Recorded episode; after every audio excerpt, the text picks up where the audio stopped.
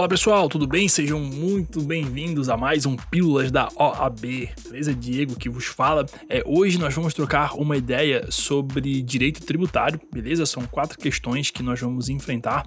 É, estamos já no sétimo exame, né? Estamos analisando o sétimo unificado da FGV, beleza? Então vamos lá, vamos pro nosso episódio rapidinho, sem perder muito tempo. Bora lá. A questão número um, pessoal, fala assim, ó. A questão. Ah, ah, tá. Só tem uma outra, uma outra questão. Essa é demais, tá? Essa questão ela foi anulada, tá? Porque ela foi copiada de outra prova, tá? Só que o, o gabarito ela tá correto, tá? Só com, como a gente vai falar aqui a seguir, beleza?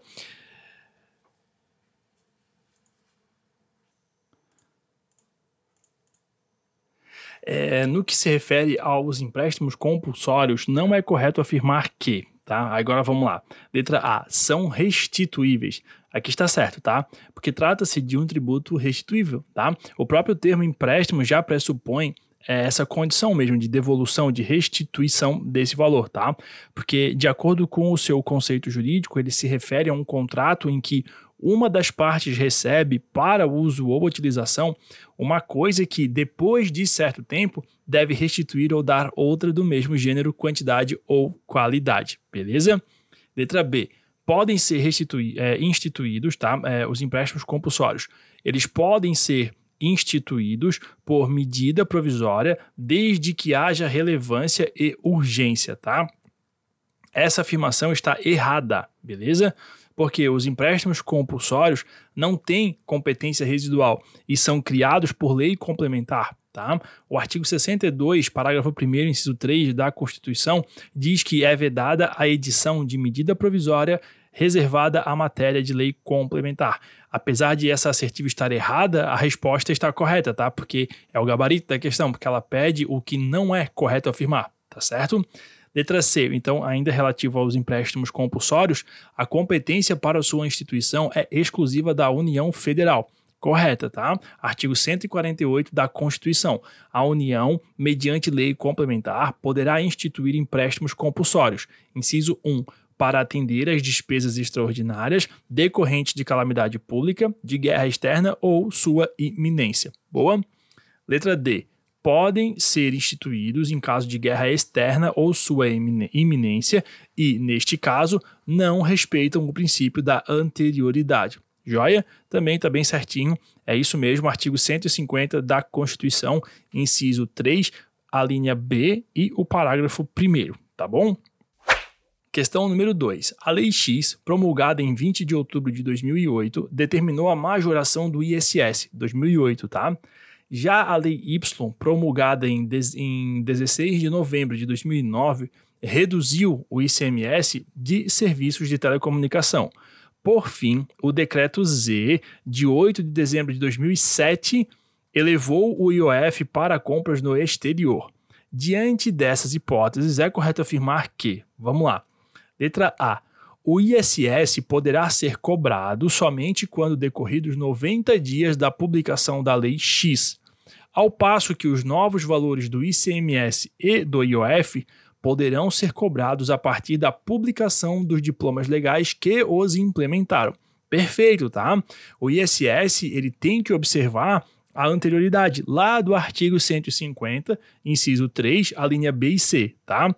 Aí esse tributo ele poderá ser exigido no próximo exercício financeiro, que é o ano civil e após decorrido 90 dias, contados da data da publicação da lei que houver instituído ou aumentado, tá? É o que vier depois, beleza? Como a lei ela foi publicada lá em 20 de outubro, então a partir do dia 1 de janeiro já terá sido observada a anterioridade do exercício financeiro, que é o que pede o artigo 150, inciso 3, a linha B, tá? Mas não o prazo de 90 dias, lá que está previsto no artigo 150, inciso 3, a linha C, tá? Em relação ao ICMS, como se trata de redução de tributo, não é necessária a observância da anterioridade. Aí, por fim, em relação ao IOF, a Constituição ela excepciona a aplicação é, do disposto lá no artigo 150, inciso 3, alíneas B e C, que são ali né, a, a, a anterioridade, porque trata-se de um tributo que realmente não observa a anterioridade, tá? Artigo 150, parágrafo 1 beleza? Letra B agora. Todos os impostos mencionados no enunciado somente poderão ser cobrados no exercício financeiro seguinte à publicação do diploma legal que os alterou por força do princípio da anterioridade. Tá? Então, pessoal, como a gente acabou de falar, nenhum desses três tributos poderá ser cobrado a partir do exercício seguinte, né? Então tá errado. É ano seguinte, conforme a gente já falou anteriormente, tá? Letra C. Na hipótese do enunciado, tanto o ISS como o ICMS estão sujeitos ao princípio da anterioridade nonagesimal, considerada a garantia individual do contribuinte cuja violação causa o vício de inconstitucionalidade. Também está errada, tá? Porque a redução do ICMS não precisa observar a anterioridade, nem a do exercício financeiro e nem a nonagesimal, tá? Letra D. O IOF, imposto de cunho nitidamente extrafiscal, em relação ao princípio da anterioridade, está sujeito apenas à anterioridade nonagesimal, o que significa que bastam 90 dias da publicação do decreto que alterou sua alíquota para que possa ser cobrado. Também está errada, porque o IOF não precisa observar qualquer anterioridade, nem a do artigo 150, inciso 3, a linha B, nem a do artigo 150, inciso 3, a linha D da Constituição. Beleza? Questão número 3 agora. A expiração do prazo legal para lançamento de um tributo sem que a autoridade administrativa competente o tenha constituído caracteriza a hipótese de letra A, remissão, aqui está errada, tá? Porque a remissão com dois S é um ato unilateral do Estado uh, de conceder um perdão, vamos dizer assim, ou dispensa do tributo devido, tá? Abrange aí os créditos principais e as penalidades, conforme artigo 172 do CTN. Letra B. Prescrição. Também está errada. A prescrição é a perda do direito subjetivo para cobrar o crédito tributário, prevista lá no artigo 174 do Código tá? Lá vai dizer para a gente que a ação para a cobrança de crédito tributário prescreve em cinco anos, contados da data de sua constituição definitiva. Boa? Letra C, decadência. Tá correta, tá? O enunciado dizia assim, ó, a expiração do prazo legal para lançamento de um tributo. Então é decadência, tá? Correta porque a decadência ela é a perda do direito potestativo de lançamento do crédito tributário joia? O direito da, da Fazenda Pública constituir o crédito tributário, ele se extingue após cinco anos contados do primeiro dia do exercício seguinte àquele em que o lançamento poderia ter sido efetuado e da, ou, né, aliás, da data em que se tornar definitiva a decisão que houver anulado por vício formal o lançamento anteriormente efetuado. Isso está lá no artigo 173, incisos 1 e 2 do CTN. Por fim, fala, temos a transação como opção, tá? Também está errada porque a transação ela é a realização de concessões mútuas, ou seja, é como se fosse um acordo mesmo para se chegar a uma solução desse problema, tá? Dessa, dessa ação, dessa lide. O artigo 171 do CTN diz que a lei pode facultar, nas condições que estabeleça, aos sujeitos ativos é, e passivo da obrigação tributária celebrar transação que, mediante concessões mútuas, importe em determinação de litígio e consequente extinção do crédito tributário. Beleza?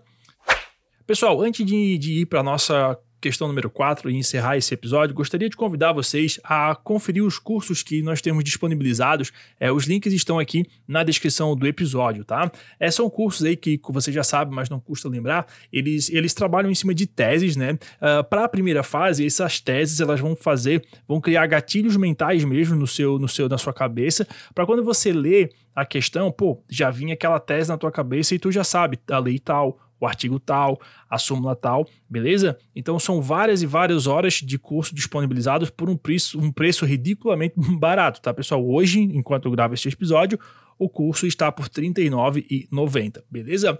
Se você vai fazer a sua segunda fase, esse curso ele é perfeito para você anotar e registrar e transformar e construir as teses no teu, a, no teu VADMEC, no teu código, seja lá a, a, onde você for, qual material que você for levar para consultar mesmo essa para a tua segunda fase, tá? Então são cursos extremamente baratos, é, não sei até quando esse valor vai, vai, ficar ali, a nossa ideia é não cobrar preços altos mesmo, é mais pela causa aí, para dar uma força também pro projeto. Então galera, pô, se você tiver com, com, com, com começando a estudar, um pouco perdido em como formar as teses, sem saber muito bem por onde andar, nós estudamos a banca de cabo a rabo, praticamente, tá? Praticamente não, com certeza as últimas provas que das, dos últimos 10 anos, a gente avaliou e trouxe essas teses para você. Dá um confere, o link está na descrição, beleza?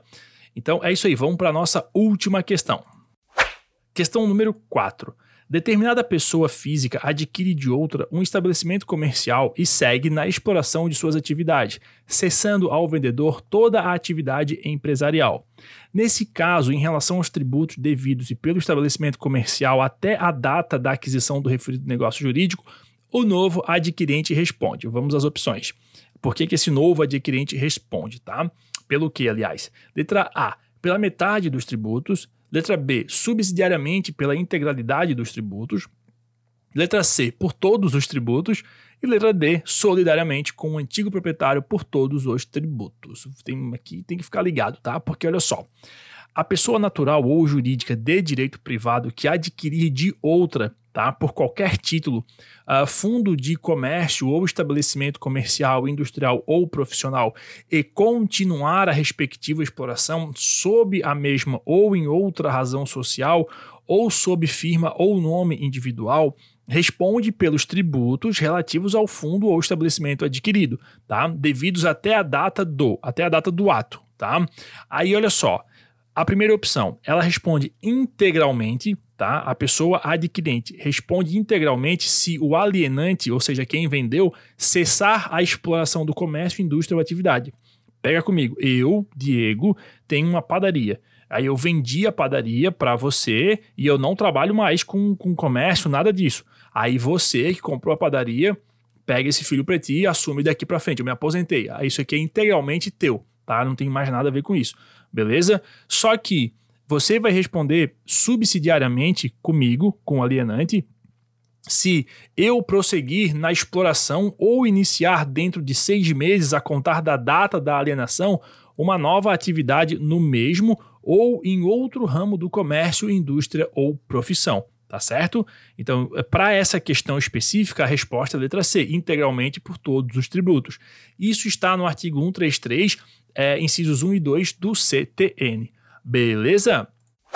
Então é isso aí, pessoal. Ficamos por aqui com mais um episódio do Pílulas da OAB. É, fica o convite né, para você seguir a gente aqui no, no, Spotify. Se você puder compartilhar esse episódio com seus amigos que vão fazer a prova também, vai ser bem legal. Isso dá uma força interessante aqui para o nosso projeto, beleza? É, no mais, bons estudos e tchau!